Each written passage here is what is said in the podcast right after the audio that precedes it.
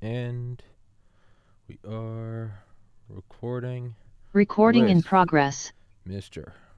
Michael Vecchione on Tuesday, April 18th, 2023 at 3 or 4 p.m. Eastern Time. Guys, if you want to support the show, click on the little red button. That's Locals. Get exclusive stuff, promo code Tommy, or go to the description, buy the merch, support the podcast. Fucking awesome book, dude. Fallen Angel. Fucking two thumbs up. Better than Luigi the Zip. Fucking fantastic. I've- Really? I've, wow. I, I, I, and not that I don't like Luigi. It just actually like, actually like like like riveted. Like I, I I I knew what was coming because you and I had talked about it before. I mean, even going back a year, but the delivery was still fantastic. no, thank you. Thank So- you. Thank you. And you had given me very, very high marks on homicide is my business too. I, I Luigi. did. I did. This is this is better. Not that I don't like Luigi. Shout out Luigi.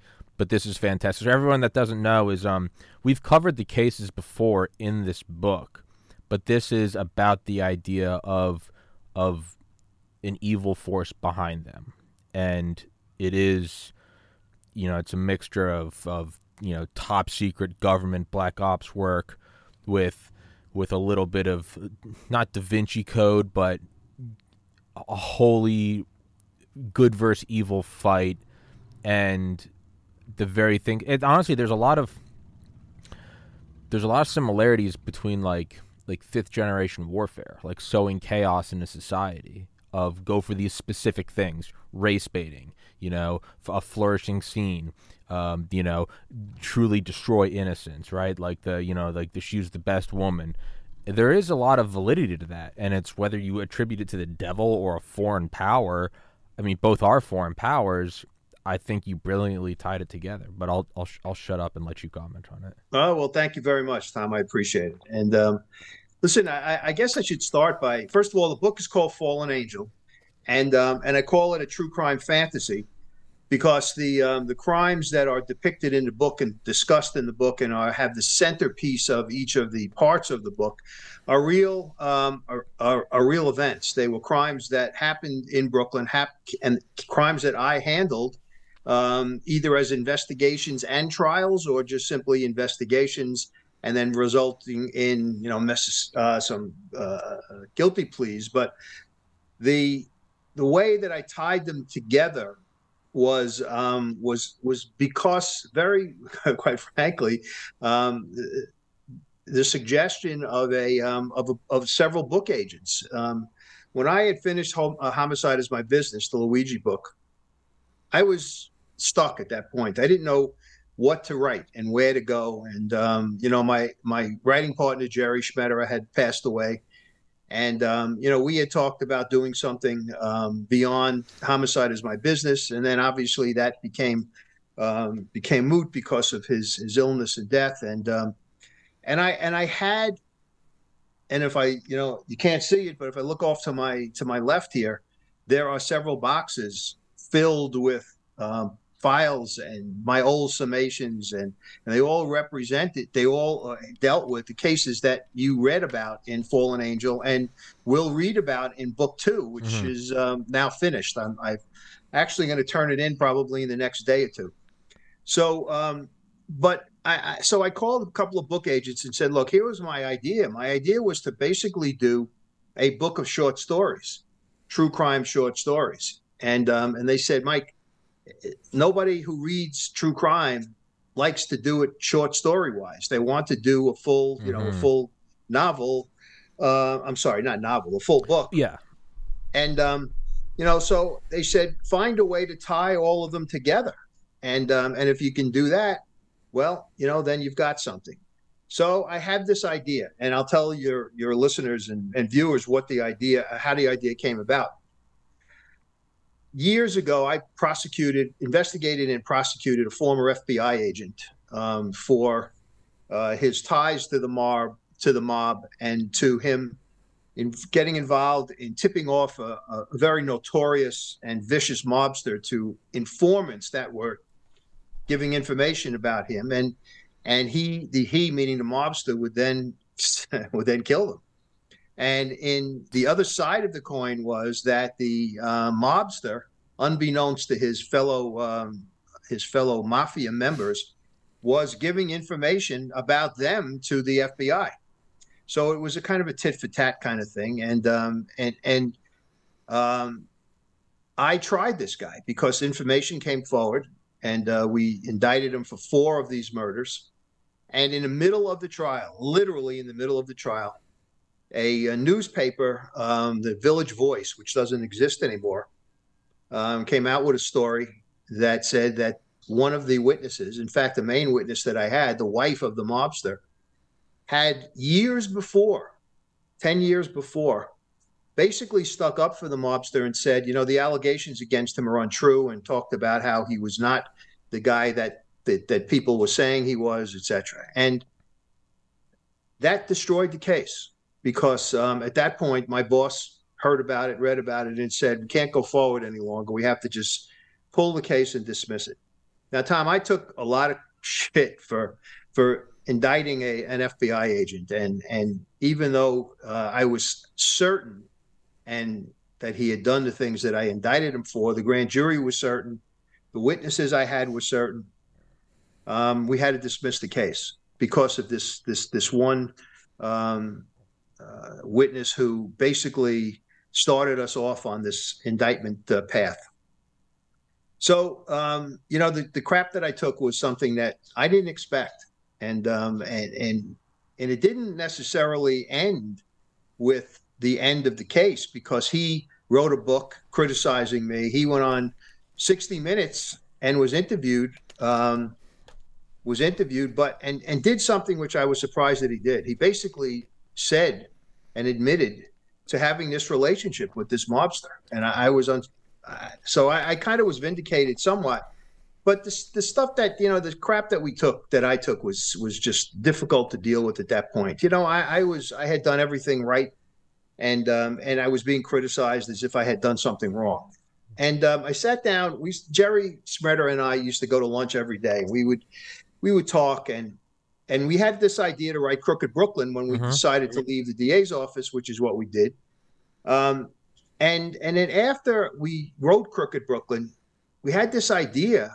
Oh, actually, I shouldn't say that. Before we wrote Crooked Brooklyn, but as part of what we were planning to do after we left the office, we had this idea of kind of turning around, turning this whole situation around.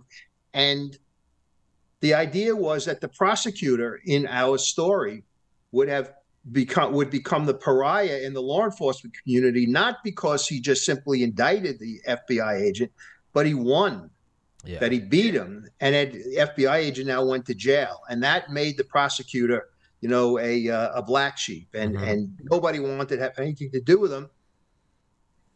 And we came up with this idea of what would the, what would he do with his life now as a prosecutor, as a lawyer, and this whole idea of a secret government agency approaching him because the devil had come to Brooklyn and they knew that this was a prosecutor who had the guts and the balls to to take on very difficult cases and they approached them and he became the um, you know kind of the the good in the good versus evil part of the story and we did a we did a proposal for TV, uh, and we and we wrote it all out. Not this book, but you know the the idea, and um, it didn't go anywhere.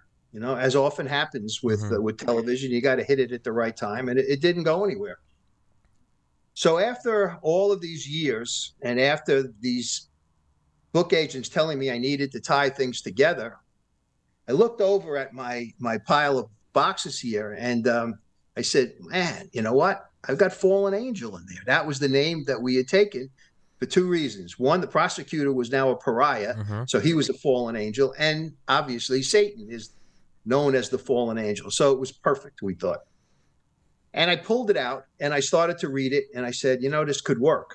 Now, the first couple of book agents I went to who said, nah, I don't know. It's a little far fetched. I don't know if I can sell it. I had done some work with a publisher out here on Long Island, not far from where I live, and um, she had had me on TV with her her TV shows for Homicide is My Business, at, later for Crooked Brooklyn, for Friends of the Family, and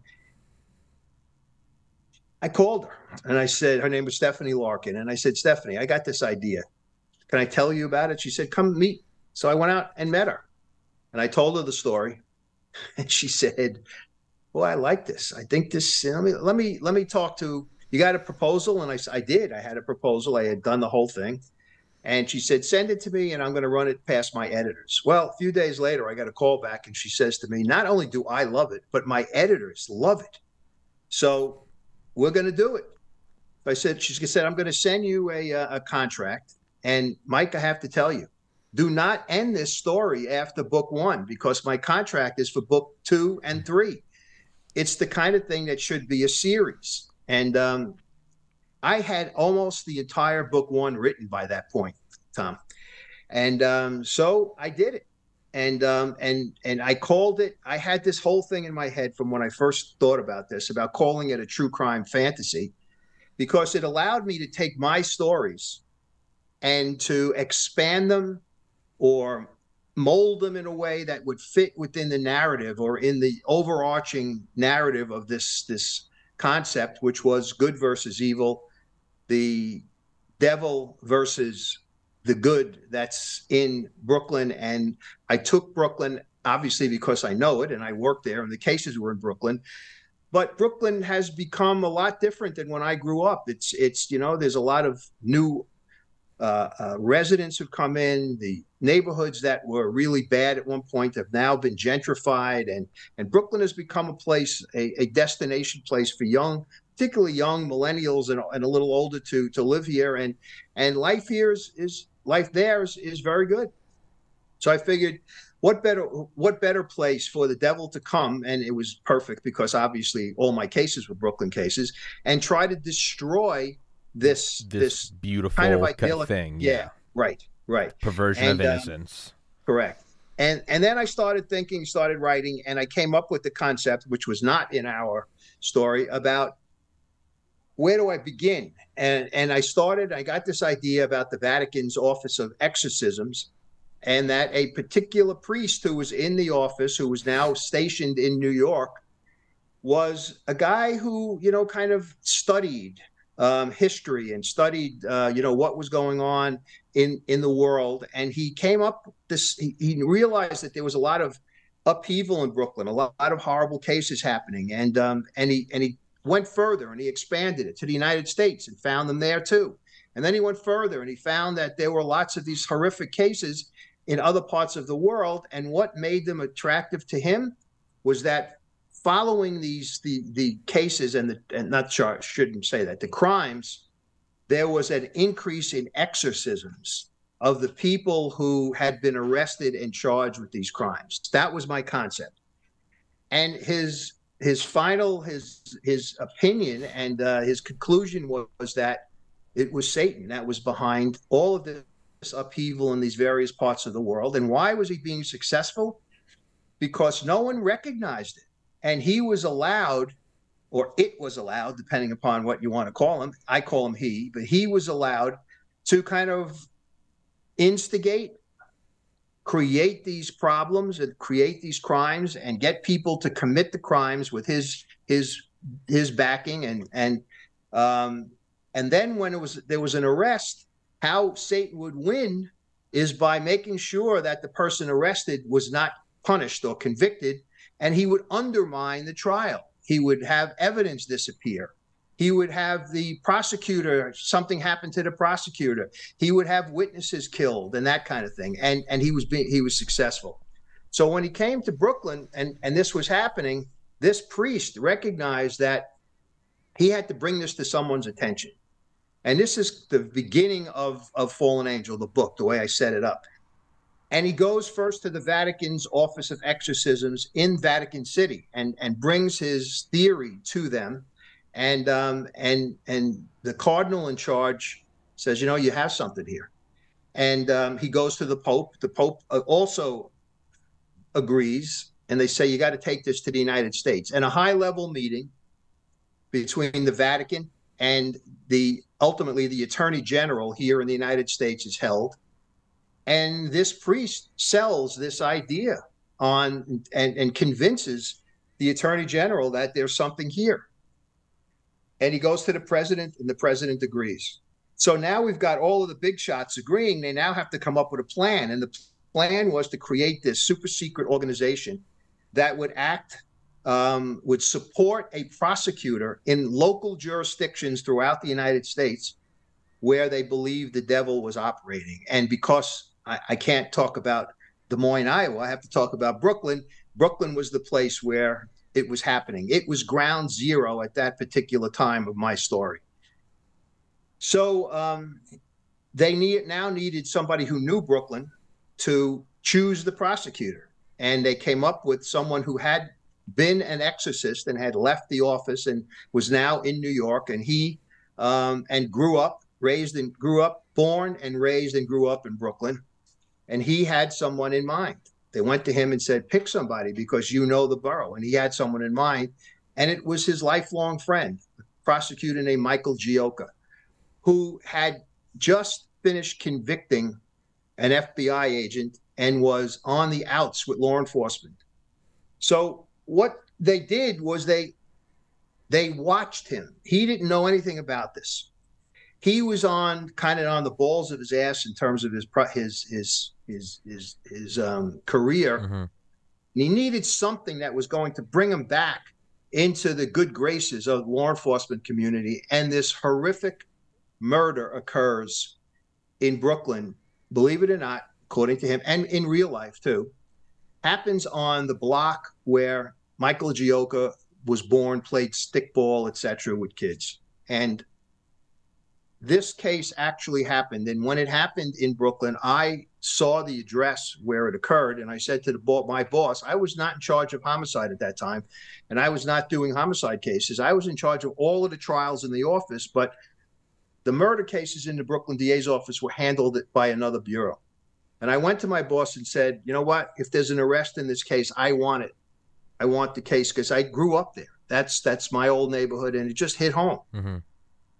And it was, and and and that was how I. So this case now comes to the attention of the prosecutor in my book, Michael Gioka, and he does the same thing as I did, which is to go to the DA and say, I want this case. DA is somewhat in the book is we're reluctant to give it to him because Michael has made you know has made his life his his life difficult. Blacklisted himself. Yeah, you know he he convicted this Fed. The the federal government and and the the the, the DA are uh, you know have this agreement or in this arrangement where the DA is going to get money and you know on a regular basis, and he feels that convicting this heavyweight Fed was going to to hurt him politically as well as economically in terms of the office. So, but he reluctantly gives it to Michael, and he says it's okay. You you can have it.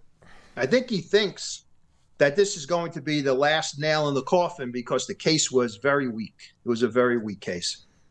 There were no witnesses, none. And in the real in real life, there were none. So I'll tell you the story, the real life story, and you may remember this from Crooked Brooklyn. It was the Amy Watkins case, mm-hmm. and um, and and basically the story is that this woman from this young woman from St. Louis, Missouri, came to New York, was accepted into Columbia University School of Social Work to become a, she wanted her master's in social work.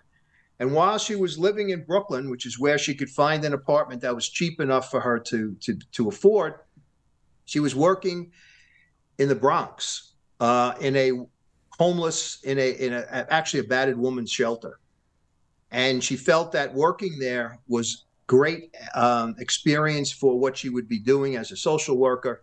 The problem was was that it was at about an hour subway ride away from her home.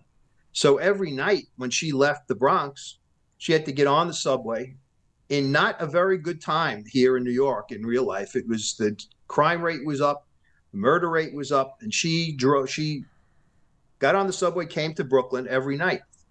This one particular night, she went into a um, a delicatessen, a deli, a grocery store to buy some food and some milk and things of that nature that she needed. And um, and there was someone in there who saw her and saw that she had some money and and he was a junkie. And he um, he followed her out of the store and he had two accomplices with him outside the store and they watched as she walked down to her apartment. Now it's March. It's about 10, 11 o'clock at night when it's really hap- when this happened. It was very, very dark. There were street lights on the on the street were not not necessarily working, and she had to get from, I don't know, let's say 50 to 100 yards from where she bought the stuff, maybe 200 yards to her apartment, right? Well, he was able to get to her, and his two accomplices surrounded her. The main guy attempts to steal her purse, and she puts up a fight. The other guys start tussling with her. The main guy is now can't get the can't get the purse away from her, and he takes out this very large, large butcher knife and he sticks it in her back. It was driven in so hard, Tom, that it came out the front of her body under her left breast. And she, they grab the purse and they take off. There is, there are no, there's nobody. When she was screaming, that's when people looked out the window, but it was so dark that nobody could give us a, um, a no one could give us a description other than it was three men. So in uh, and that's the same story in in the Gioka case in the book, except that when the Gio, when Michael Gioka, the character in the book, gets the case and learns about the visit to the deli, he goes to the deli, and he's expecting to find a um, uh, the deli counterman is described to him by uh, one of the it was at this point in the book he one of the people is caught and he's confessed um, and it's described to him as a, a white guy tall longish hair some other description and um, and his name is um, tony i think is the name of the book i think that was the name i used so um, my guy in the book michael goes and he wants to talk to tony and find out what you know what he knows. And he goes to the deli, and he walks in and he looks at the counter man, and it's an Asian man. Yeah. And he says he says to him, talks to him, and he says, you know, who's Tony, etc. The Asian guy looks at him like he's crazy. So, he said, "I got to interrupt. This so this is the one question I do have about the book. So, yeah, for for everyone, when the devil appears. It's it's he's obviously you know kind of shapeshifter, takes different shapes, and then gone without a trace, and no one knows. My question with this, in terms of just continuity, is this is the only time it seems that he replaced someone who actually. Like in the other, and I'm not going to spoil it for people, but in the other all the other cases, it's this person that appears and then it's gone. But you're in a city, so it's whatever. There's 10 million fucking people. Okay, this is right. the only time where he replaces an existing person. So right. That's what I want to ask you. That's my own OCD. Is what was was was the Asian guy out back? Was he, or is it like a possession thing? Not to put you on the spot, but that's just my own. I, I did make a note of that. Okay. Well, I didn't actually didn't. Uh, I I my.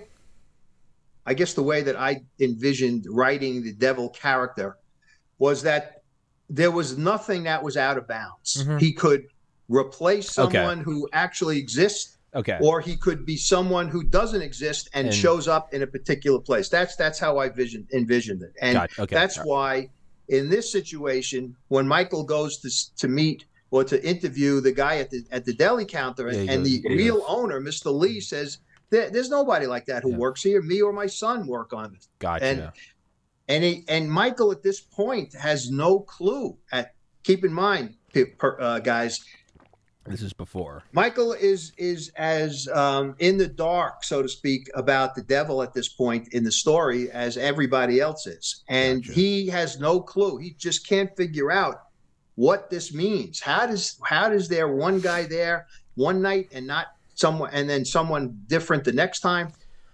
So he he basically he he doesn't um, he doesn't have any any way of of rationalizing this in his mind. He just takes it for what it is.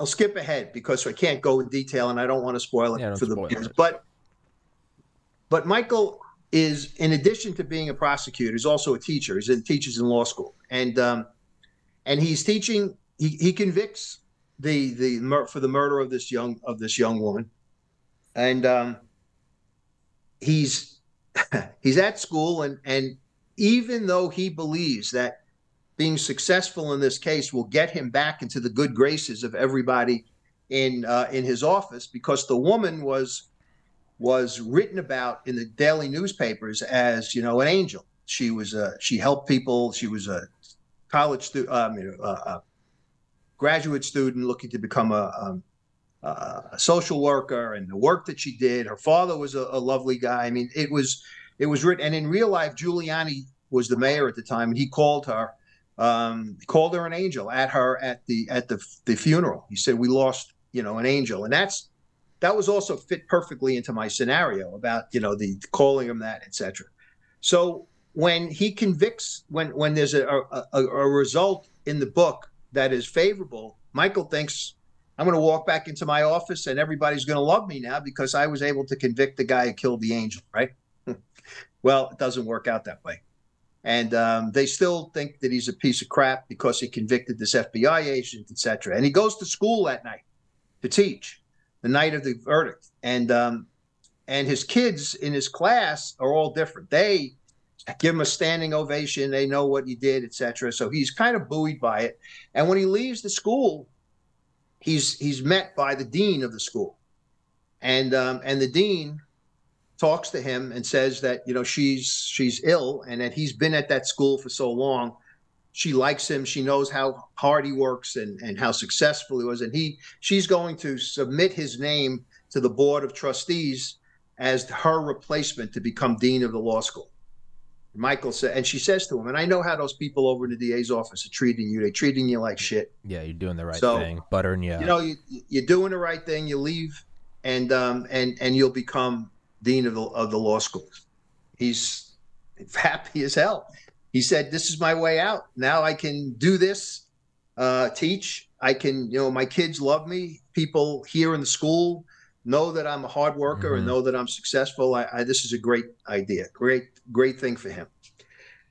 So he gets into his. He, he tells her that I'll let me think about it and I'll uh, I'll call you. I'll call you in the morning. But I'm going to tell you now that unless things change very drastically, I'm going to take this. Essentially, is what he tells me. So he's um, he gets into his car, drives home, and he he gets to his apartment building, and he lives in a section of Brooklyn that the apartments were three or four stories, and they had what we call in Brooklyn stoops. There were a mm. set of steps down the front of them, and uh, and he and he's walks up to his building and he sees somebody he recognizes and it's his old buddy Sal Romano, who now is a Monsignor in the church.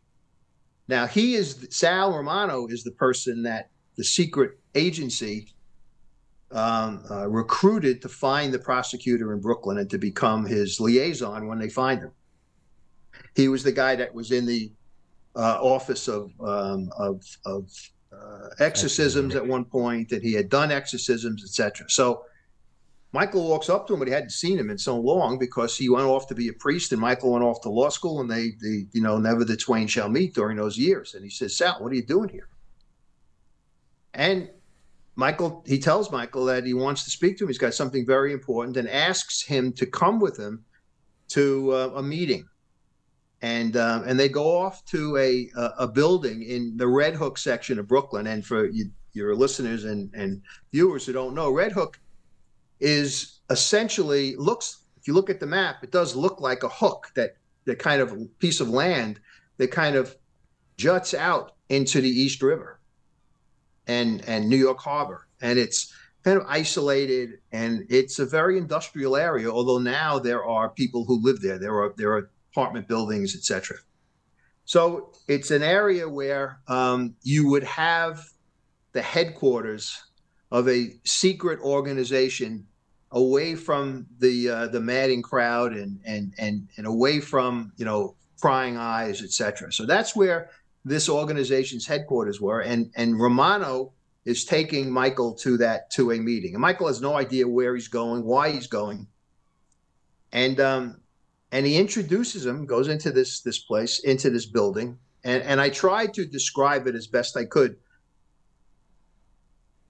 um, as a place that actually I had been in once with an with an investigator when I was in charge of the rackets division. I, I had a case, and we were looking for someone, and it and and it was a um, it, the task force, a, a joint federal, state, city task force that was a fugitive task force was headquartered in this place, and we were looking for somebody, and I forgot who it was, and my one of my investigators said we're going to meet one of those investigators. We got to go down to Red Hook and, and go meet him. We walk into I, I, walk into this building, Tom. I don't know if I wrote about this in Crooked Brooklyn, but I walk into this building, go up to this floor, whatever it was, fourth floor, fifth floor, and I get off the elevator and I look to my left and look to my right. There is not a door in sight. It's just this long corridor, all the way down with you know fluorescent lights. And I said, "What the hell is this? Where are we going?" It's like a scene out of Goodfellas. You're about to walk Yeah, into the the- room. Oh fuck! Yeah. Boom. Yeah, the invest the investigator says to me, his name was George. He said, "Mike, don't. Uh, we're going down this way." I'm walking down the hall. Now I'm, I'm passing. You know, I'm walking down this long corridor. Still no door. We get to this particular spot, and a and the wall opens. The door and the wall were flush. You couldn't tell. Yeah. Opens. We go in, and this was their headquarters. So I tried to make it similar to that in the story, although the Romano's office in the, in my story is kind of in the basement, and it's Mhm. a little. It's not like the A, the former AG's office because the head of this organization was a former Attorney General of the United States. I name him John Caldwell. Yeah. So they go in and talk to Caldwell, and basically the book is set up from that point. Caldwell explains to Michael why he's there, who this organization is, what they're after, and they say, "We um, we have been watching you." And Michael is now upset, quite frankly, in the beginning. What do you mean you're watching me? Basically, we learned from Monsignor Romano that he was the guy, you were the guy he wanted, and we needed to see how you operated. And by the way, the case that you just did with the woman was stabbed by the guy who wasn't there, that was the devil. That was Satan. He was behind it. That guy at the deli, that was your adversary now. That guy was, you know, he he disappears because he that's the way he does it. He kind of instigates and and drops into people's minds what they should do and he instigated the the killing of this woman by the junkie um, because she was what she was she was this wonderful angelic like uh, social worker who everybody loved. All of her family loved her. Fr- her friends loved her. And um, and it was a perfect person for the devil to to eliminate because of the turmoil and the upset and the and and the the you know the the the, the you know the the people in the city becoming frightened. Young women were frightened because it was a a, a case in which some young girl was walking down the street with no one around and, and she's set upon and is and the next thing you know she's dead and that set off a lot of and uh, made a lot of a lot of women nervous. That was the kind of thing that the devil wanted to do. He wanted to create this stuff, and she was the perfect target for him. Michael is now in the book is like, wow. You Yeah. say, do you want the job? and he, I think I write that he's not so certain immediately. He's got two kids. He's divorced. He's got his father. He's got to take care of. But then he says to himself, if my dad learned that I had this opportunity yeah. to take on the great evil and I didn't do it, And and your dad being a guy in the book that goes to mass every Sunday. correct, I- correct, and he I- would, I laughed out loud. I think you know, my my dad would be disappointed, and my kids would think I'm a pussy. yeah. I I, I actually laughed out loud. I was like, That's exactly what I wrote. Yeah. So, um, so he says, um, you know, I'll take it. But then he, then he, but, but then he, he still has to deal with something, and he says to, to Ramon, uh, to uh, Caldwell, but what do you mean you watched me? And Caldwell has to admit, he said, look, you know, we had to figure out whether or not you were the person for this. And and Romano later on tells him, when he questions it again, Romano says, look, Mike, you're not from DC. You're up here. These guys are DC regulars. You convicted one of their own. They you needed to be not 100%. You needed to be 110%, Yeah. you know, uh, right before they would have accepted you for this particular job. And you passed it. You passed the, um, you know, you passed with flying colors. One of the most, one of the things that they liked, and I remember this from when I did it because I was uncertain as to whether I should. I knew I wanted to, but I was uncertain as to whether or not I could get away with it in a courtroom when I did this trial. Was um, I had a picture of the the victim. Her name was Amy Watkins, and it was a lovely picture of her. She was in the smiling, vivacious. I mean, just uh, she was just such a, a, a good woman and and and just very happy in this picture. And then I had another picture of her in the morgue on the slab in the morgue with this huge hole in the back of her in her back where the knife had been driven through.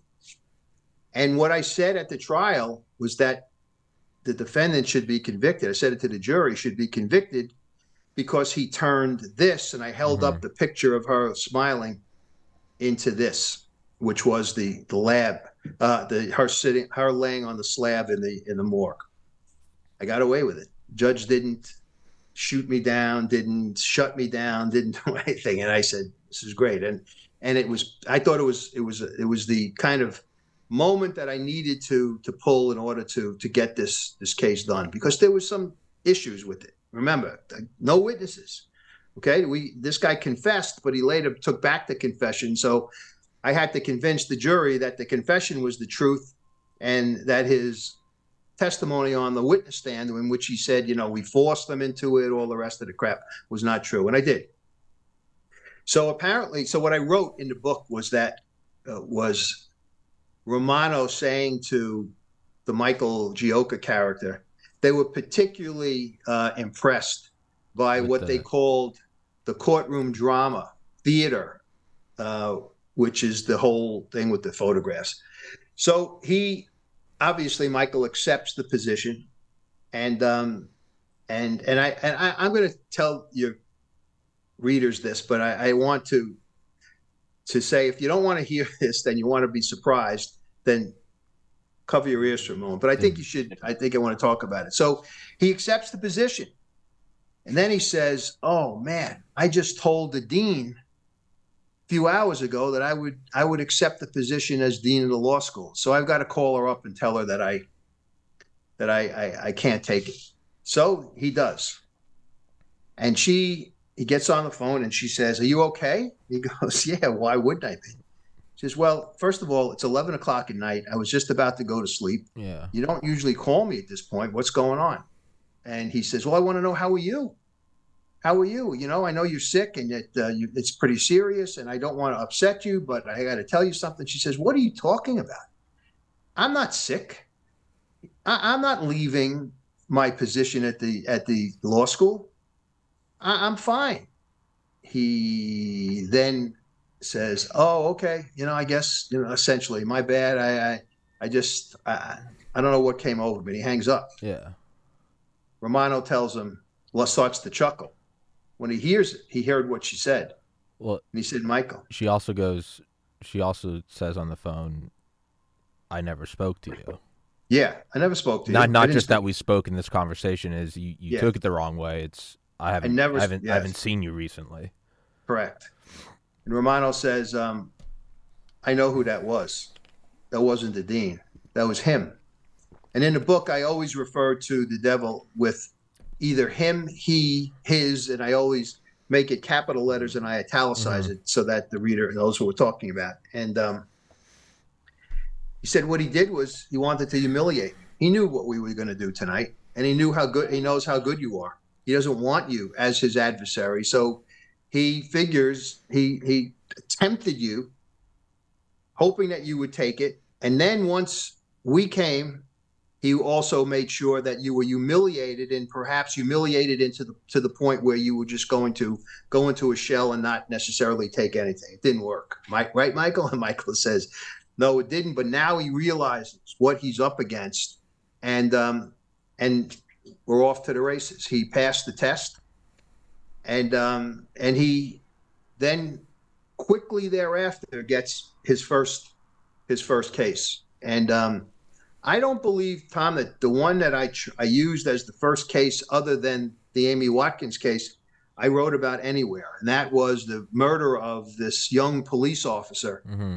Um, yeah, I didn't, who, I didn't uh, recognize it from any of no, I didn't. talks. I never wrote that. I, I did. Ha- I do have a short story that I have that I was going to publish, but I held off doing that because I wanted to include it in in the book. And um, do we have a little time to to talk about it, or do you want to save that for um, you know? I we can talk a little bit more about the book in general rather than get into the um, you know the specifics of the I say of each of the cases. I say save that, and we'll divide it up like we did with um with uh with uh, Luigi. homicide is my business. Yeah, But no, yeah. let's let's still let's still talk for like uh, another ten minutes or so about it. Oh so yeah, what I yeah, yeah. what I liked about this is um is it's often the idea of you know the carrot or the stick, like the threat, you know. And in many ways, you go into it as it, at the very foremost, it's like well, if you just think about it rationally, it's like why would the devil give a shit about any of this? You know, if you're the devil, you would just do 9/11, right? You would just start a war, right?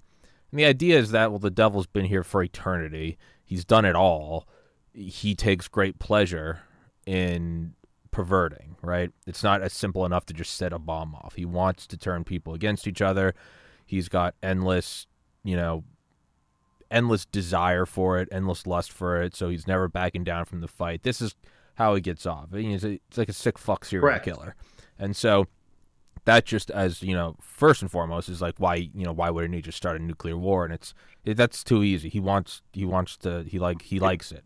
Um, but what I also like about it is if you were in that position, you wouldn't just utilize threats, right? You wouldn't just think of every possession movie, Exorcist. It's always you know you you see a demon somewhere and it's you jump scare.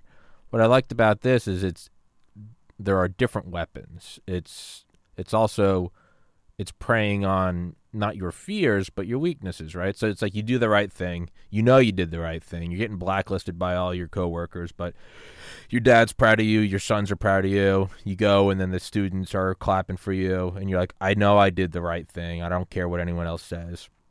And the devil knows that. And so the devil not only plays on with just seduction, here's a here's a here's a nice job, here's status, but it's also plays hey man, you you did the right thing. You between you and I like you you both know you did the right thing. And you know what? God's rewarding you kind of. You be the dean and you're going I'm the fucking dean. So not only does it sort of play on like the ego, like oh, I'm going to be something better, it's also like hey dude, fuck these people. And that I think is more intricate than just you know, you're walking home and your car blows up or something like right before you get Oh, yeah, home. yeah, yeah. It's I- it's much more intricate than like you go home and your house burned down. So The the yes, I agree. The only time that there were, um, first of all, I want to say that you hit it right on the head. What what the three um, s- three stories that come after this one that I just described all have at their at their center is that the devil's instigation was to foment um, uh, chaos, so to speak, and and the rioting, um, Mhm. the the blaming of uh, in the first one where uh, the police officer is killed. There's still the idea that you know he's it, that he he's a he's a hero in his in in his neighborhood, which is an African American Caribbean American neighborhood, and and the people there are saying that um, it was the devil puts out word that it was other cops mm, who killed this black cop because he he was in the place the wrong place at the wrong time was riding this very big motorcycle etc so that created all kinds of, of foment. The second one is where the cop uh, is drunk and he and he runs over and kills um, a young woman and her kids and some kids. And that also creates um, a, a problem with the with the police. And there's rioting and demonstration and and and so what you're saying is that I think that is the he the devil had a long game. That it wasn't just okay let's blow up the twin towers and then and then it, it that event is over this is the kind of thing that he all of these things were were created and done so that they would the the undercurrent uh, the negative undercurrent against either society or police or the courts stayed for as long as um, as possible and then when it when it ended, because Michael was successful, he does another thing which kind of creates the last thing. The last the last story is he he attacks this this this person on the Williamsburg Bridge, this young Jewish woman, and foments all of this unrest in the Jewish community. He goes after the the um, you know the whole religious thing. And and in book two, I have he he basically is is out to destroy families in Brooklyn, and each of the crimes is the center of the of the the person who is who's victimized is the center of a family, and and that was his point. Kill this person, the family falls apart, and and and he's more successful if he could get you know this the the, the more families destroyed in Brooklyn. So you're you you hit it right on the head. It was not. It's a it's a long game for the devil. It's not blowing up a car and you know and a guy gets killed and suddenly people say oh you know it's that that's horrific and and then tomorrow or the next day well they move on to something else this is his idea was to was to create lasting problems you know things that would last for a long time and ultimately pick away at the you know the fabric of of society in Brooklyn and and hopefully then move on to you know to other parts of the of the United States. But obviously my book is centered here. And and that's what my idea was. And and I wanted to use the cases. Luckily I was able to shape the cases in a way that would tell that story. And um and, and you know you'll see you wrote he Michael has some some setbacks you know in um in in the book, and um, there are things that, and there are some threats also that when the devil, I think, feels that he's he's not getting anywhere by hurting people around him, he goes directly for his um, he goes family. directly for his family. So you know that's um, so the idea is that he was looking to um, to win in the long run rather than um, rather than to just simply as you said, blow up a car and you know and hurt it, or kill three people, and then you know again, it's the way life is in New York. Two days, three days later, people forget about it. They move on to something else. You know. Yeah, so um, they, they want the more. He wants the more. Again, it's it's the mind of like a serial killer. It's not enough that it's it's why when you when you hear like the rare cases where a victim escapes a serial killer like they could, like, you know, if they're kept captive or something, it's like they could have killed you. They're, they're. Well, there's no other way to say it. They're sick fucks. They want to. They're it, it, They're playing with their food. They. That's what they get off on. It's too simple to just go kill someone. They want right. something more out of it. Right. It's. It's that's what they go after, and it's even in you know kind of biblical terms, or like the Exorcism of Emily Rose, that movie, which is terrifying I, I watched that movie by myself in a frat house in 2010 on a pot brownie. I don't know why I did that. Those were the dumbest things I've ever done in my life. Everyone was gone for the weekend. It was some football. I don't know why. I, did. I still don't know why I did that. But I do remember the scene where like it's the very end and the priest is saying like like name yourself demons and she's in the farm and all the animals are going crazy. And she finally goes like, you know, basically names all the different demons that are in her but it's yeah. but there's like historical parts. She's like, I am Nero, like the one who burned Rome. You know, like I am I was in Cain and Abel, you know, like original sin. Like I am right. whatever. I was in this snake and Adam and Eve, and then I was in and I want to say there's something with do with Nazi Germany. I might be wrong. And then like I am Judas. I am the one that betrayed.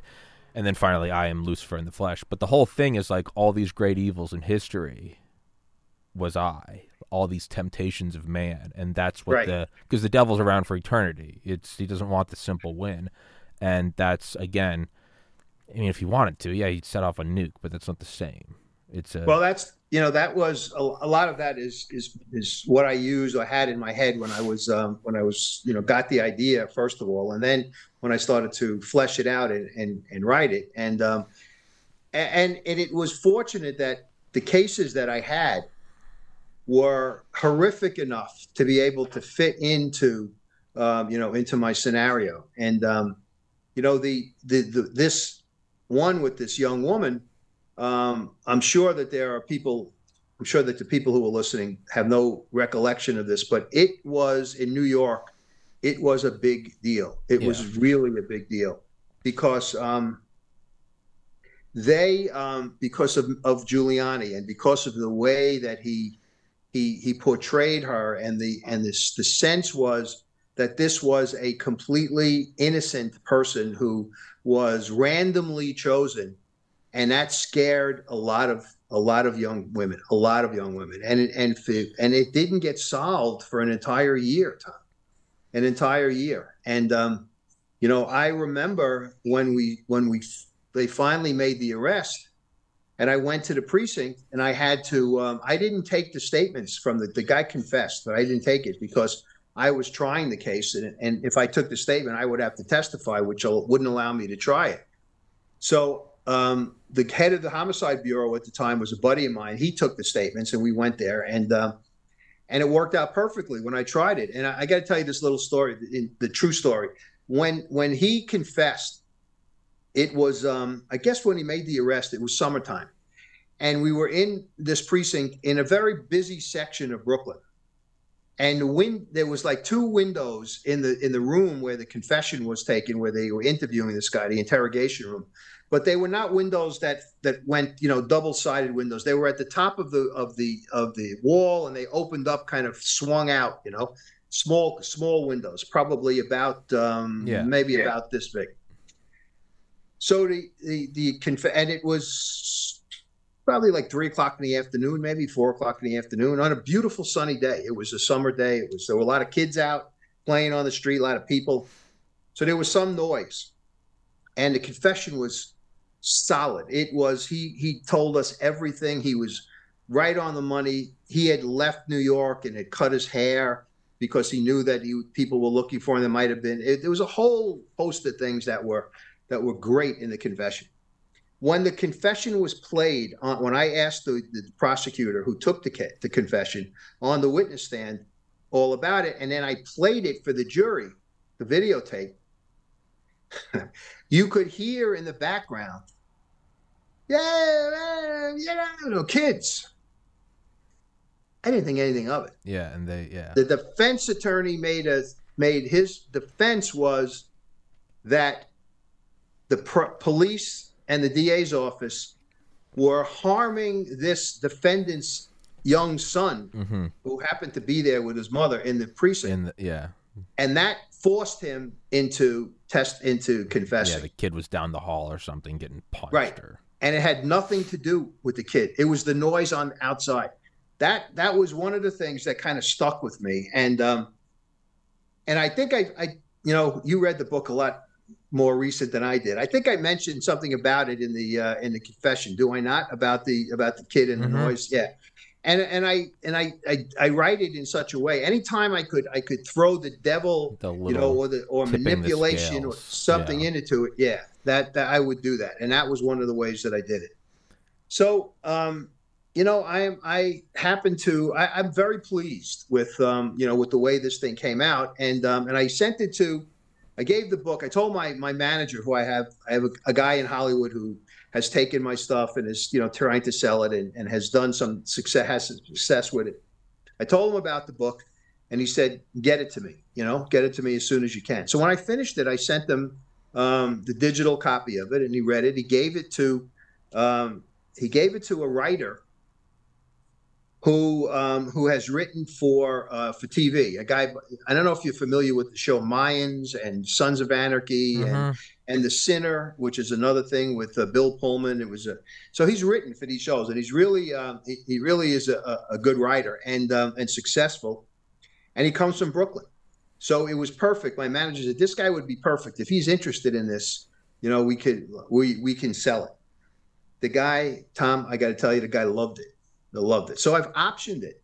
Hell so yeah. it's now on the on the market, and um, there's supposed to be a writer's strike in Hollywood, so this they're kind of holding things back, but it's all ready to be taken out into the marketplace to sell. And um, he has done some things with it that you know for for television, he has kind of enhanced the things and and he's made it a little bit more spooky. I, mm. Mine is more like a um, you know is a is a a, more of a crime book than a uh, than a spooky book or a, a horror book, but he's kind of added a little bit more of the horror aspect to it, and it's and it's great. So I'm keeping my fingers crossed that that we sell it, and um, if we do, you know, we're looking for um, looking for a couple of seasons, hopefully, because he's got this whole idea and I won't tell you about it because I, I don't want to jinx myself that I don't want to say something that might spoil it.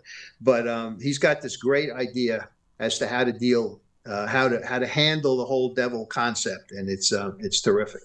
So we'll see, and um, and and, and I, I, I think that if you do have me back, and I hopefully you will, we can talk about the um, the next case involving that young police mm. officer who was killed because there's there were aspects of that case that still boggle my mind. I still can't believe that uh, what happened happened in terms of the trial and the and, and the way that the jury reacted and things of that nature. But I'll I'll save it for uh, for the next time. But um, well, but go, go on. Uh, I was gonna say, well, um, yeah, we'll we'll do it next time, uh, just like we did with uh, um, uh, homicide is my business, and uh, the link to the book is in the description as well as uh, the other one's Crooked Brooklyn.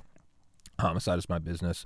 Um, but yeah, no, I, I I I genuinely like it. It's and thank you. Always thank as, you. as always, full disclosure, everyone. I don't get a penny from Mike. I don't know Mike shit. Mike doesn't owe me shit. I have him on because I like the books, and I I push a book if I genuinely like it. It's a good read, and it's uh, I I think it's applicable to. It helps. For me, it it, it also kind of helps look at the world certain ways. Where it's is it evil? Is it just assholes? But if you can define an evil, you can also define a good. And it makes you feel like you're not, if you're doing the right thing, you're not just doing the right thing for no purpose. You can go, I, am doing the right thing, and someone wants me to not do that. That's how I often try to like. Exactly. Yeah. Exactly. Exactly.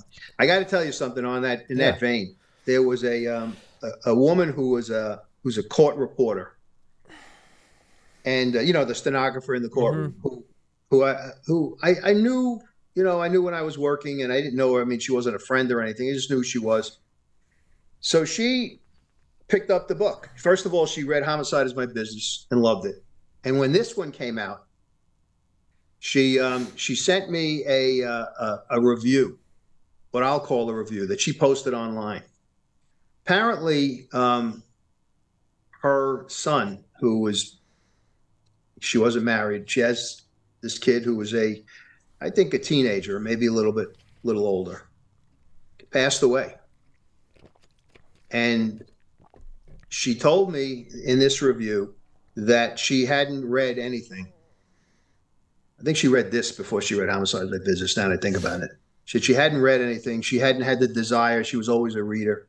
She hadn't had anything because she was basically so uh, adversely affected by this death of her son that she just you know kind of went into a shell. Yeah. She found out about the book. She picked it up, and she said she couldn't put it down. She said it essentially got me back into life again reading this thing and she thanked me in this this little review for providing this diversion and, and this way of kind of getting her out of the the headspace that she was in when, as a result of her mm-hmm. I have used it. I you know I was I'm trying to sell the book, so sure. I I've posted it and um, and the reaction that I've gotten from from this little review, it's like five lines, Tom, was um, was was is terrific. So. Uh, and I've gotten also good reviews from other people who are not friends of mine who I don't know who send me stuff online, you know, and say, it's terrific. You know, it's uh, it's uh, as you said, I loved it. I loved it from beginning to end, and um, I, I, can't tell you how much how much that means to me when people tell me that because um, you know, when you write and you do these things, you say to yourself, ah, I don't know, is this good enough? Is yeah. that you know, I, I always there's always self doubt, particularly um, with writers, and um, so it's very important to um, you know to have people tell you what they think about it, even if it's a bad thing because even if the le- the review it still elicits a response of improving, you know, you know, yeah. okay, I won't do this this way again, you know, that kind of thing. So, yeah. um, so I hope that you're. And by the way, one other thing. In fact, when I get off the phone, I have to reach out to the publisher. I have to ask her. This is supposed to become an audiobook, and uh, in addition to Kindle and the um, or the digital book as well as the paper um, paper copy they want me to do the reading, to be the uh, you know time. To, about time. Yeah, so I think I'm going. I, I told her I would do it. Her meaning the lady who who owns the publishing company. So, Yeah. um, so we'll see. Maybe by the next time, I'll be able to tell you that I'm in the midst of doing it or I'm going to do it. So, um, that, that's it. And I, again, I thank you. I thank you for having me on today, and I thank you for the for the the really kind words about the book. Absolutely. No, it was um I genuinely enjoyed it, man. It was a it was a good read and kind of on that, you know, note about, you know, obviously like, you know, I'm very open about everything in my life. Last week sucked and one of the huge things about kind of depression isn't it's not what you think it is and at least for me, it's not it's not overarching sadness, it's it's a flatness. It's not cuz sadness is still a feeling. There's still something Yeah. there, right? Yeah. You know, Yeah. after a breakup, you get hammered, listen to a sad song. There's still something there. Depression's just uh, somebody turns down the color in life, and you're just kind of food. uh, Everything just tastes like pudding. Like- Exactly. and uh, you know, coming out of that in the last week and myself is is you know reading this book helped. Now, just full disclosure, I'm not going to say this is some fucking snake oil book and it's gonna it's gonna cure your life. I'm not, I don't mean that No, no. but just along no, the no. same lines is like uh it's al- it's always good you know a lot of you know i've done interviews on here that you know i get a lot of hate for and you know it does mean something when you'll have on a doctor or uh, you know someone be like hey man like you you did the right thing it always does it always does help and it also helps when you know and maybe it's just placebo effect or not it also helps when you can put a face on something. You're like, you're not. It's not just that it's difficult. It's like there is, it's evil. There's like an evil, and it does help to sort of. Maybe that's just like the the male Yeah. in me, but it helps to look at someone and be like, no, fuck that guy. You know, like for me, when I, whenever I was studying in college, I wanted. It wasn't just like I want to get a better grade. I would always just imagine someone doing much better than me and flaunting it, and it'd be like, fuck that guy. And is that the best mindset? I don't know, probably not, but it helps push me forward. So that's kind of one of the things I got from this. It's not just do the right thing. It's like you look at the devil and you're like, dude, fuck that guy. Fuck that guy. It, it's a nerd. Yep. Go give him a wedgie. Fuck that guy. So, um, but on that, uh, and and that evil can be overcome as well, which is one of the things that that that Michael does in this book is that you know it's it, there's no reason to just throw your hands up and bury your head in the sand and say I can't live because evil is in this world. There is a way to overcome it, and it's just a matter of finding the way to do it. And yeah. um, and the devil does. the devil doesn't just you know you could say oh i don't want to fight the devil he's going to kill me well he clearly doesn't and again that's too easy the devil wants to he wants your Precisely. own free will it wants you to bend and that's Precisely. so in that case You you, you just got to go do the right thing if he's going to kill you he's going to kill you it's it's the fucking devil you can't or whatever plant your feet and do the right thing and that's where the battle is One- of the crit- not criticisms, but comments that a friend of mine said to me before I began writing was, "Well, you know, how could you write this? I mean, it's the devil. I mean, how could he? He'll just kill you. You know, not you. I mean, he could just kill. He'll just kill Gioka, and just that'll be the end of it." And and I said, "No, he won't. That's not what he. He's here to torment. He's here to." To foment, you know, to foment and to make things. To ma- it's too easy for him if he kills him. He wants to win the battle. He wants to. He wants to, uh, you know, to to tempt, and then he wants you to succumb to the temptation, and that is the win that he has. Killing, killing is It's simple, as you just said. So that was also part of it, and uh, and I kept it in mind as I was writing this. What this guy said to me, you know, um, and and and I, you know, I can't. I'm not going to lie to you. I thought about it. I said, well, you know, somebody going to buy this premise that this guy would be fighting and doing. And and I thought to my more I thought to myself about it, more I said, yeah. I said because if he could do that, well, then the world would be wiped out it already, just would have right? The world would be wiped out. You know, so it's anyway, that was um, I'm, I'm, I'm happy. That was one of the criticisms or comments that, as I said before, helps a writer. You move, you take it, and then you deal with it. And and I was um, I, I was happy that he did it, obviously, you know, or said that to me because it did help me. So yeah it kind of makes me Um, think of we'll, we'll wrap up on this note but it does it makes me think of being in a fraternity and you're hazing pledges the pledges think that you're gonna cut them, which means you're you're fucking out of here. But in le- the the reality, the secret is is like a, a pledge has to do something pretty egregious. I mean, they have to like literally b- Absolutely. break a law or like you know do do a crime. And you're like, okay, then well now it's a liability. But the thing Yep. is, is no, you don't you don't ever want to cut a pledge. You want to make them quit, and that's the whole thing. Is it's self? And no one told you to leave.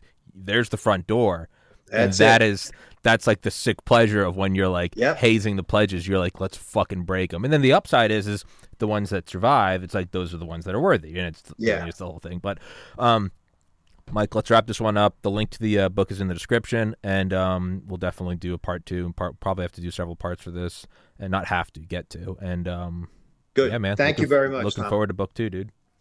Okay, it's right. going to be. Um, in fact, as soon as I get off the phone, I'm calling my publisher because I see she just called me, so Hell I want to let her know that it's on its way. So Hell yeah. um, I'm hoping we're hoping that it'll be out for for beach read, you know, for the summer, so that people can Beautiful.